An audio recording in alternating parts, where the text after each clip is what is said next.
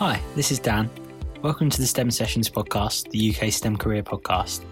Just thought I'd send a quick message at the start of this episode to say thanks very much for everybody who's listening so far. It's great that we've had so many listeners in such a short period of time. In this episode, I spoke to Chelsea Evans, who's working as an apprentice at High Speed 2. Hello, I'm I'm Chelsea Evans, and I'm currently an apprentice of HS2. So I'm straight out of sixth form, and I've found that most people in my apprenticeship are programmed the same as me. So I studied um, engineering when I was in sixth form, and I've always had that. Well, I feel like I've always had that um, designer aspect in me, and I've always wanted to be a part of a big project. So being working for HS2, it just seemed natural. And as I've become a STEM ambassador and all the presentations I've done, I've always made sure that I put that into my presentation that your pathway should feel natural and shouldn't be forced or have any other influence into it because I think it helped me that I was just had my own control of it. How did you find out about um, the apprenticeship? So mine's a bit unorthodox as well, um, just because I found there was a lot of challenges just by most people consider apprenticeships like just another alternative to uni, just like just a quick, easy little qualification. But I found it really difficult. Even though I went to UTC and they're like big on university and other apprenticeship routes like that, I actually applied for 26 apprenticeships, all of varying levels. But I've got into a level four apprenticeship, which is just one up from my diploma, which is good. And a project management wasn't something I actually wanted to do originally. So I did want to go into production and, for example, working for the BBC and set designing and stuff like that. But I just didn't find one that was the same level I wanted. So I thought that was quite difficult finding level four anyway. Um, but working for HS2 again, it's the it's the biggest project in Europe, so it's quite a big project, and I'm very lucky to be a part of it. And I just found it on their website, and I looked at their values and what they were as a company, and I thought I could if I did have the opportunity to work there, I'd love it, and I am loving it. So. Oh, fantastic! That's great. So where does it? I know it starts in London, but where else does it connect to? Um, so London, Birmingham, and then further up north towards Manchester. Oh, that's a that's a lot of railway.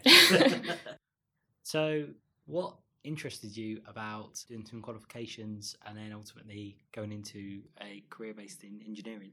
Well, again, it wasn't. It was all by accident, but yeah. it all felt it all felt um, just natural. And I was like, you're going through that process, you find some things you don't actually want, or they don't fit what you were trying to look for. Mm. So I didn't really have that that um, that coaching and that set path for me to say you need to tick this box, this box, and what. So I studied product design at GCSEs and business, and I that's what I did better in. So I just kind of went with what I was good at and what again I felt was challenging and I could build on. So even though it was the highest GCSE I got, I didn't feel like I knew everything. So I did want to do it at A level, but they didn't offer it at my sixth form. So I went to UTC, hoping to do A level design and technology, but they didn't have that either. So um, I went into engineering because I felt that when I looked at the actual course and what the modules were, and what I'd be studying, it wasn't too dissimilar, and there was actually more things in there that I wanted and was interested in than just studying three separate A levels. And again, it was a career that I felt that I could go into as well, and it was just the well, I didn't think I'd be in railway because um, I wanted to be in production, but I think there are similar similar qualities in being a, like a production manager to project manager. I felt that I could build on these modules and learn a bit more and my own strengths and weaknesses, I could build on that as well. Eventually, when I did apply for the HS2 apprenticeship, um, working in railway, as they say, when you work in railway, you have a job for life, really, just because of the people you meet and the networking you do and the, the skills you gather. So I felt like I couldn't miss the opportunity.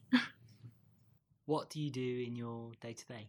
So, as I tell people, I fill in a lot of spreadsheets, I do a lot of emails, just because that's the very basics, and it's just some people it's the simplest form of it. But I do assist on quite a lot of big projects. Even though I'm not a project manager right now, I, I do assist with the design leads and stuff like that and just networking at the moment because I'm in the very early stages. So I'm getting to know the project itself and just understanding what HS2 want and their values and what they want to deliver. So I'm just doing a lot of reading. but I have a like a module and a set criteria of what I need to be able to deliver. So I do quite a lot of budgeting and cost analysis and risk management. So they're all big stuff. So is there a part of your role so far that you find is like your standout, like your highlight, your favourite bit so far? Something that I wouldn't ever have thought originally was the networking, really, because I'm quite a shy person, and being a project manager is very people focused. So that was something that I was I needed definitely to work on, but I found that I enjoyed it most, and it was just again gaining an opportunity and building on uh, something that I, I would love to do towards the end. So it was a lot of engagement with people a lot senior than me. And when you're new into a project, they're all, all lovely and welcoming and they, they understand that I don't know a lot and I'm willing to learn. So being part of managing that side of things is just, again, people management, I guess, is something that I actually did enjoy a lot.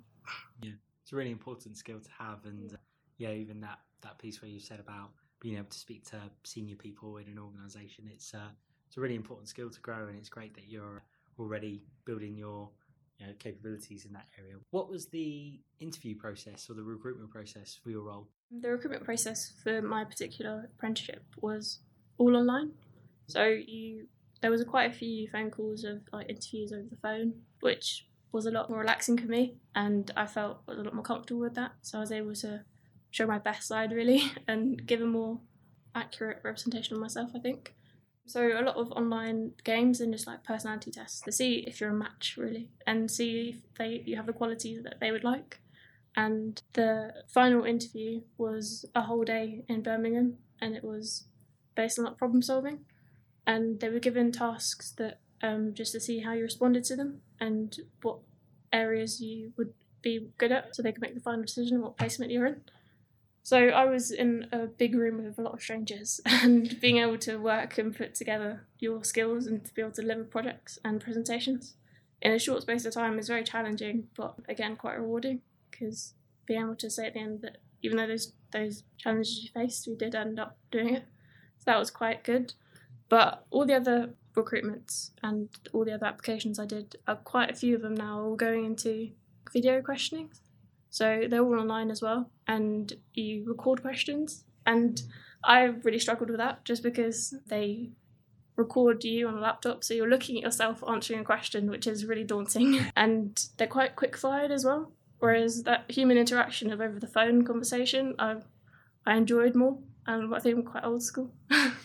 I would like a face to face conversation. So, are there any challenges that you've had to overcome in your role so far or in your time in education? The biggest challenge that I probably had was self motivation and making sure that not giving up. Like I said before, I applied to about 23, 26 apprenticeships, and it's just understanding that you might not fit the box or that they want really.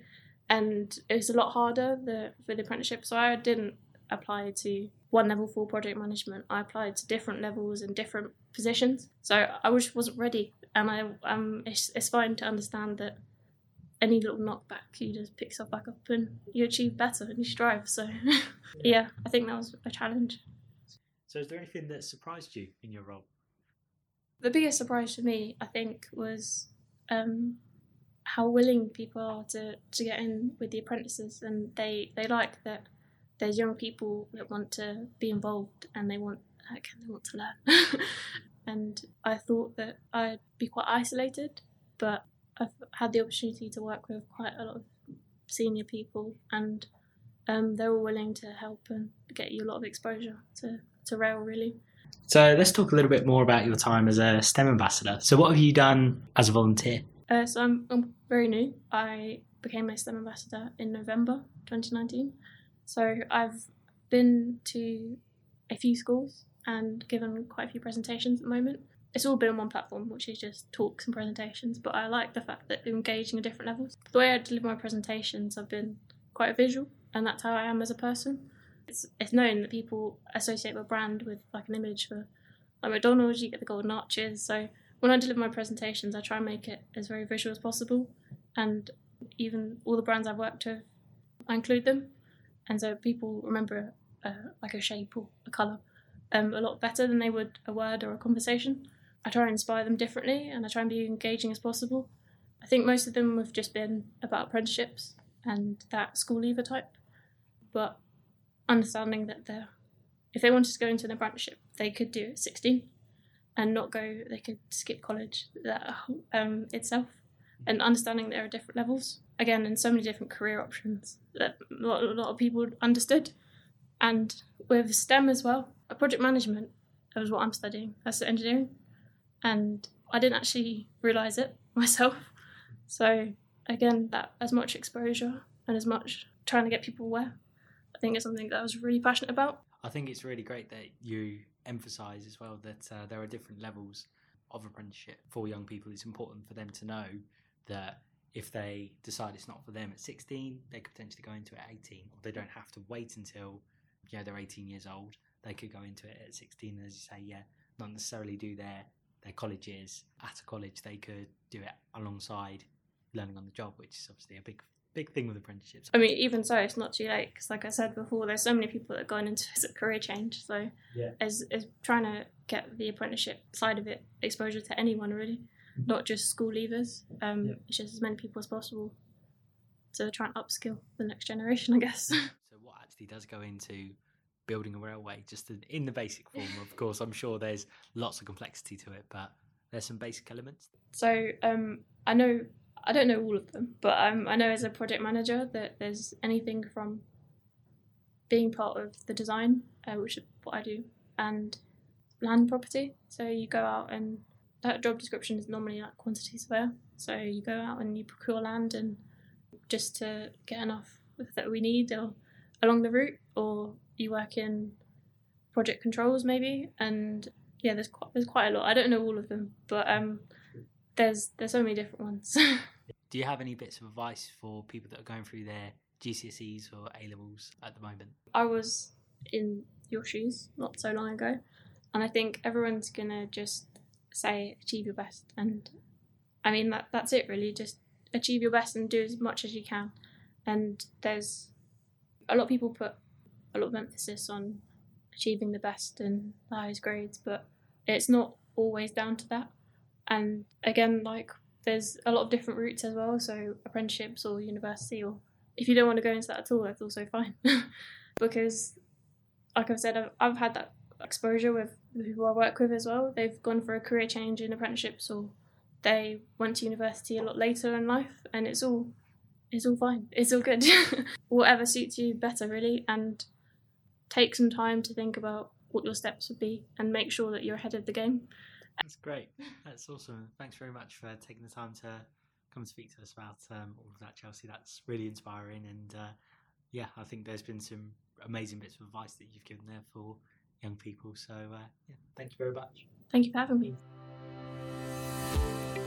Thanks for listening, and be sure to tune in next week where I'll be interviewing George Turnbull, a retired engineer and a true legend in the STEM ambassador scene. Also, be sure to check out our website, where we've made sets of free online resources to help keep young people's education going at this difficult time. Whether you're a teacher that's looking for content for your online lessons or a parent that's looking for things to keep your child's education going, we've got something for you at stem.org.uk.